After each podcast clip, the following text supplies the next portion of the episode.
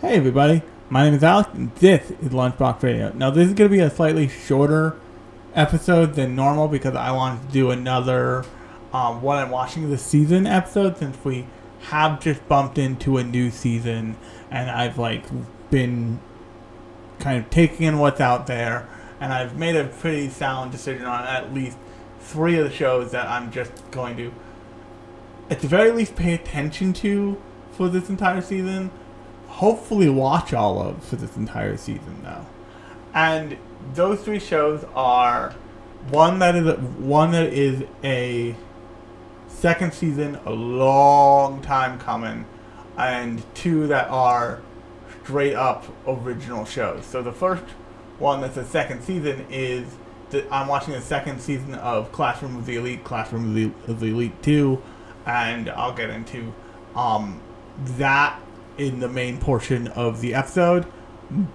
But um, definitely go check out the episode I did on Classroom Elite of the Elite, the first season, which you can f- find actually not too bar- far back in the podcast feed in whatever podcatcher app you're using to listen to this right now. So definitely go check that out.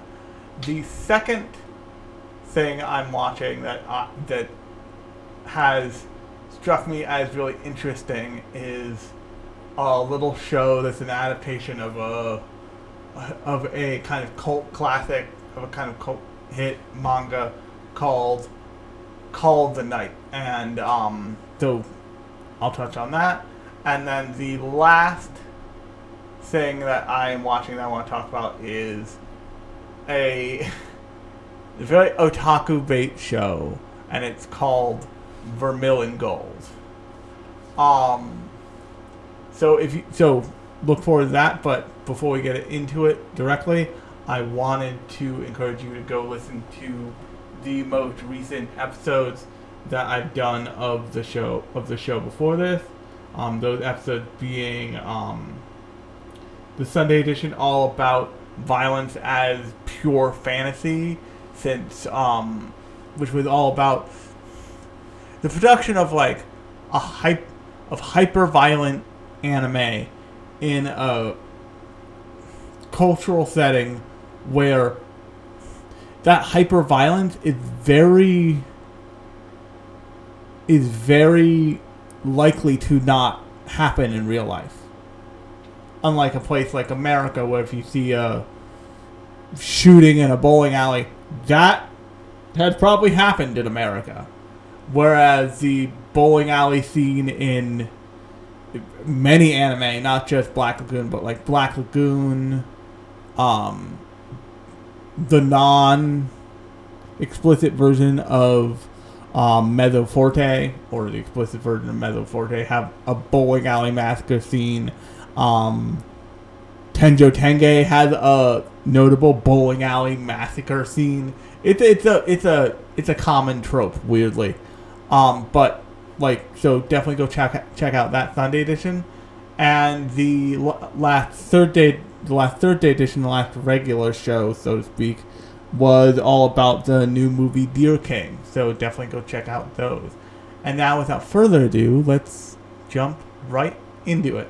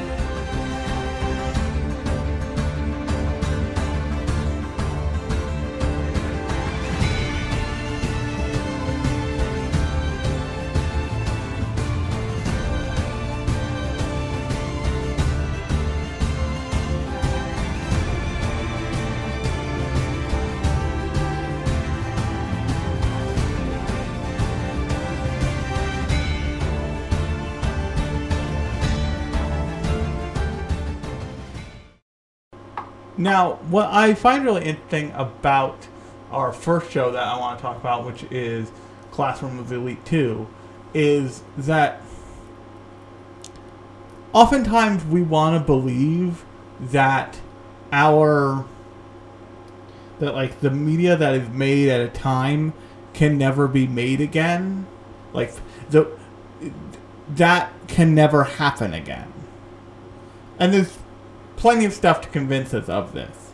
There's plenty of stuff like um, the quality the quality gap between something like one punch man season 1 and one punch man season 2 and by that I mean One Punch Man season 2 is not the worst show ever made, but because of the team that worked on One Punch Man season 1, not just not being able to be hired back cuz they wanted to get season 2 like airing as quickly as possible to capitalize on the popularity, there was a huge difference in quality, a huge difference in humor, all this other stuff that changed drastically between those two seasons.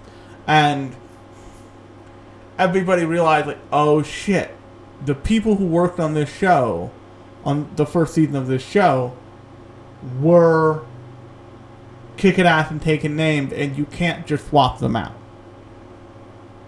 Now, Classroom of the Elite of the Elite is the opposite thing if you haven't listened to my podcast on Classroom of the Elite, I encourage you to go listen to it.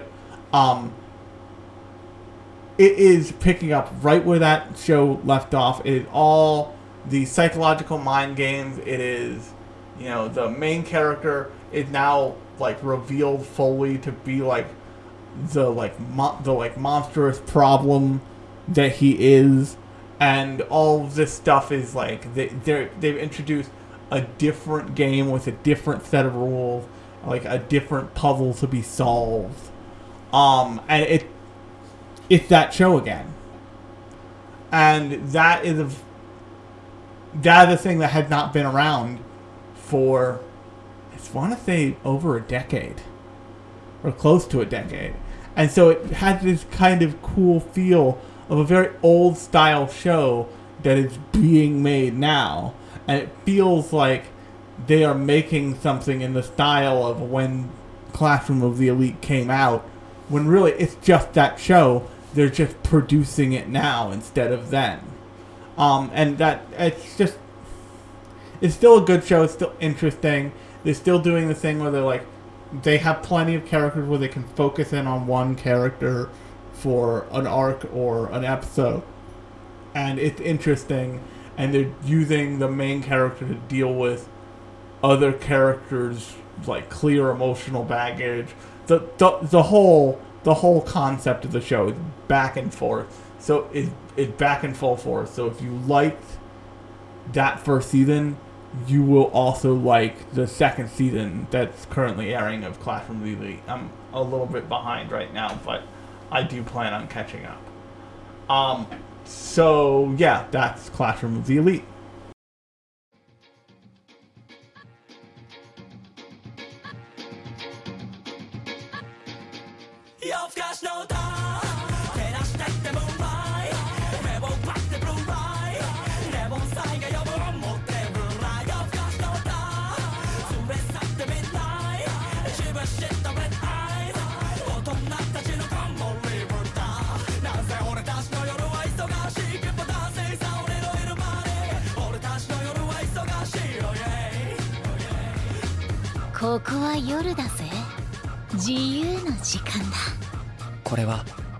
吸血鬼に恋をするための物語だ So the next show I want to talk about is, um, and I, I'm doing these pretty quickly, and this episode is going to be pretty condensed and smaller than normal because I want to reserve the right to talk about these shows as like a, their own full episode once they're finished airing week to week. But I just want to kind of introduce the concept of these particular shows now because I I, I want to give I want to give you guys some stuff that I find interesting for one reason or another. Now, I am. There's a non zero possibility that I am known by some anime fans who've listened to this show for a while as the guy who called um, Tok- Tokyo Ghoul a tone poem on the internet. Because that's straight up a thing I did. If you want to go listen to Tokyo Ghoul episode, you can find it in the feed in whatever app you're using to listen to this right now. But the thing that a show like Tokyo Ghoul attempts to do and doesn't do because it wants to be so much about its own tone for whatever reason is that so many of so many anime shows attempt to like capture a vibe. And it's like a specific just vibe of of what they're trying to do. And this and this show that then this show that I'm watching it's just like it's a whole vibe of a fucking show and um, the artist's previous work um, I think it was called Don Kashi or Dagashi Kashi was a was a romance show about um that involved that was also like a sweets a show about Japanese sweets.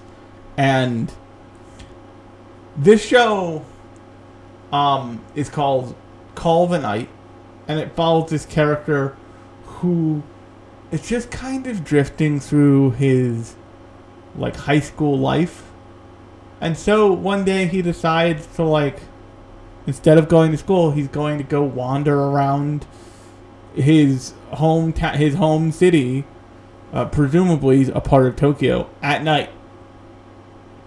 And just like So the thing the thing that they don't tell you about cities like New York. Like New York is not the city that never sleeps. And to some extent that is true. But a thing my friend Kie found out, hi Kie, when she lived on 30th Avenue, which I'm not blowing up her spot, she will probably never live in that same building ever again, um, is that, like, yes, there's, so, there's always something happening in the city, like, you can always be at, like, a private club or event or something until, like, 3 in the morning.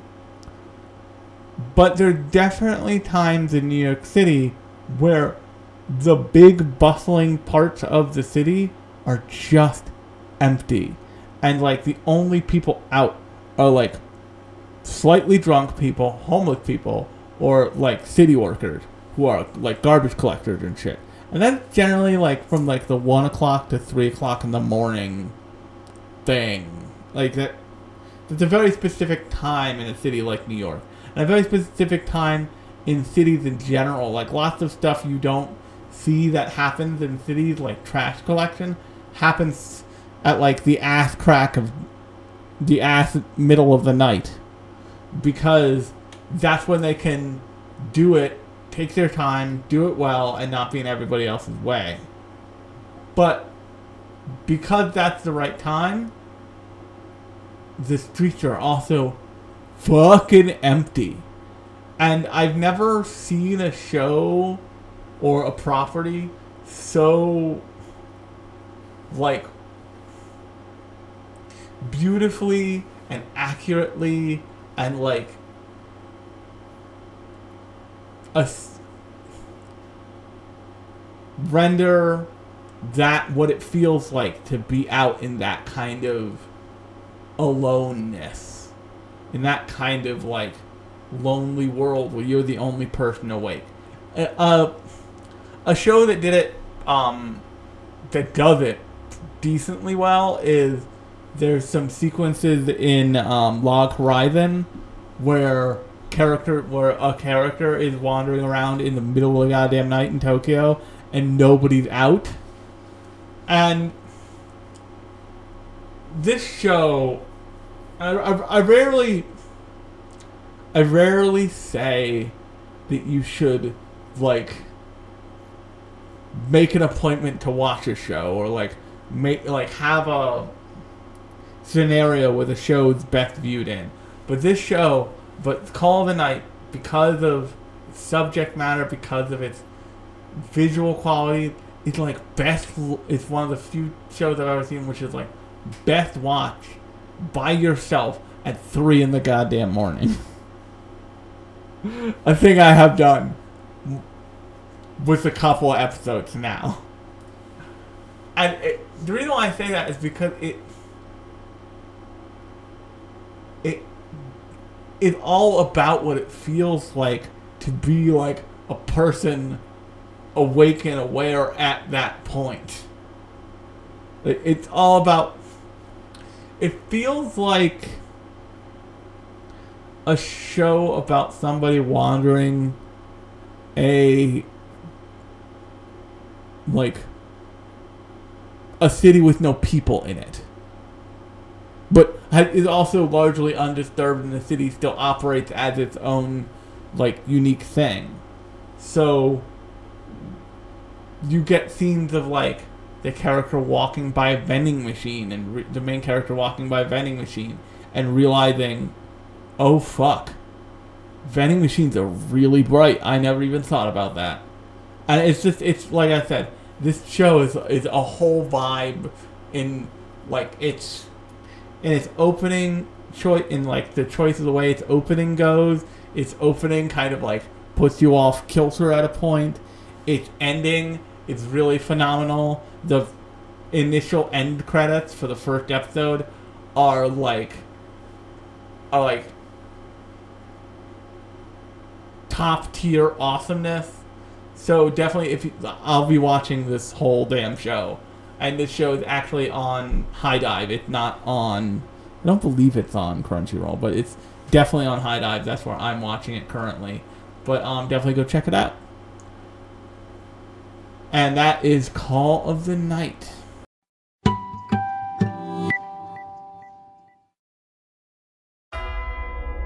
Akuma.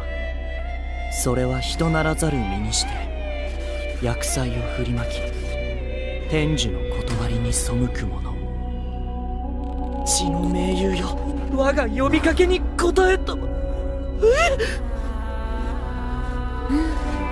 お前さんが私を出してくれたのか私はベルナとっても悪いお姉さんさ。ねえ私にしてほしいことあるの？よ言ってごらんなんだってしてあげる。僕も使い魔になってください。使うのねそれな。らお前さんの魔力をいただく。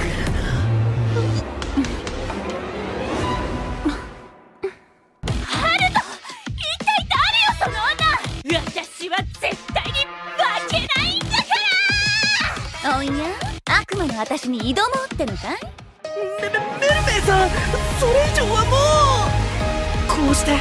悪魔のお姉さんを召喚してしまった僕は数々の困難に立ち向かいながら一流の魔術師を目指すことに。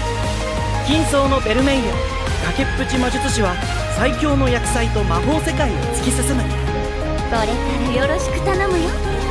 私のご主人様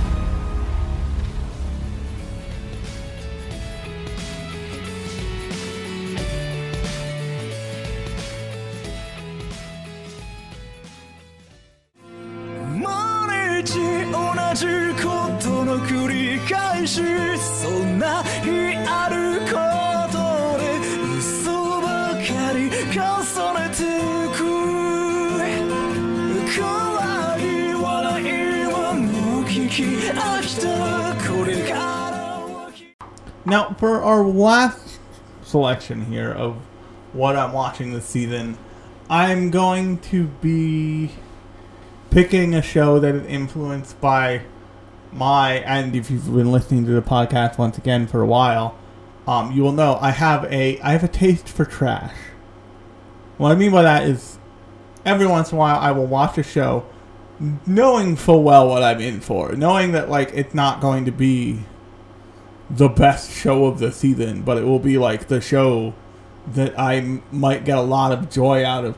I do things like this occasionally. Like I'll just be like, "Oh, I watch all of this of, of Queen's Blade, eh, which is a thing I did, and I think I've talked about Queen's Blade on this very show, on this very podcast. You can find it in the um, podcast feed in wherever you're using to listen to me right now. But every once in a while, and the reason why I don't veer away from this, that instinct drives me towards something that has something more to it. And that's what I think Vermeil in Gold is kind of doing. It it's very clearly like um big big demon mom you know feels all up on Sho- on Shota on little Shota boy kind of like a very it's a very it's a very anime otaku esque ecchi premise. But what it does with that and like the way that it works that is A, it's doing like the best version of it it can figure out. And B, it's doing it's like hitting certain emotional beats in a way that it is like aware of like okay big boom big boob big boob demon mom in black virgin killer but also like we're gonna have a conversation about like emotionality and like emotions and like teenage feelings and all this other stuff that like every that every show at some, that every ecchi show at some point attempts to have but this show seems to be doing a little bit better than most, which I super duper appreciate. And it has this awareness of like, it, not every male character wants to fuck the the hot demon mommy. Some of them are just pissed off because she like beat the shit out of their pet or something. Like they, they are not after ooh big boobs. They're after like, oh this lady seems like a bitch. Which is like it seems like a small change, or like a change that would is guided by logic, but in a genre and, and a type of show where like big boob character me want to me want to bang is like a primary directive for it to not be that for even a couple seconds is like a nice is a nice change. It's a nice change in pace. Um, but yeah, so I'm also I've recently thank you AWO Anime World Order. Um, I have decided probably to dive into witchcraft work finally. I have notoriously only ever watched like the first episode and a half of that show. So I think I'm probably going to watch that whole show and um, a non-anime thing that I'm super looking forward to. Actually, the day this comes out, I'm recording it a day early because I'm trying to be a prepared podcaster. Shock, Kuma, shock. Um, I, I um, I'm looking forward to watching the newest season of Harley Quinn because I I'm excited for anything from DC where even DC's like we got to keep an eye on the Harley Quinn people because they're gonna they're gonna like make Batman have gay sex with Green Lantern or something. I don't know how, but they'll figure it out. Um, but in any case, that's those are kind of the three big shows that I'm watching this season that are new thing. As always, I'm always watching things I haven't seen before, like I missed in other seasons and stuff like that, and all that fun stuff. So this is where I'm gonna end it for this week. Like I said, I want this was to be a little shorter of a third day episode just by design. Um, but if you like this podcast, new episodes come out every Thursday and Sunday. Sunday episodes are more metatextual. They're what I call my the Sunday editions for the show, and they are about like concepts or fandom or like animation or anything like that. And then Thursday editions are either are usually about a singular show or property.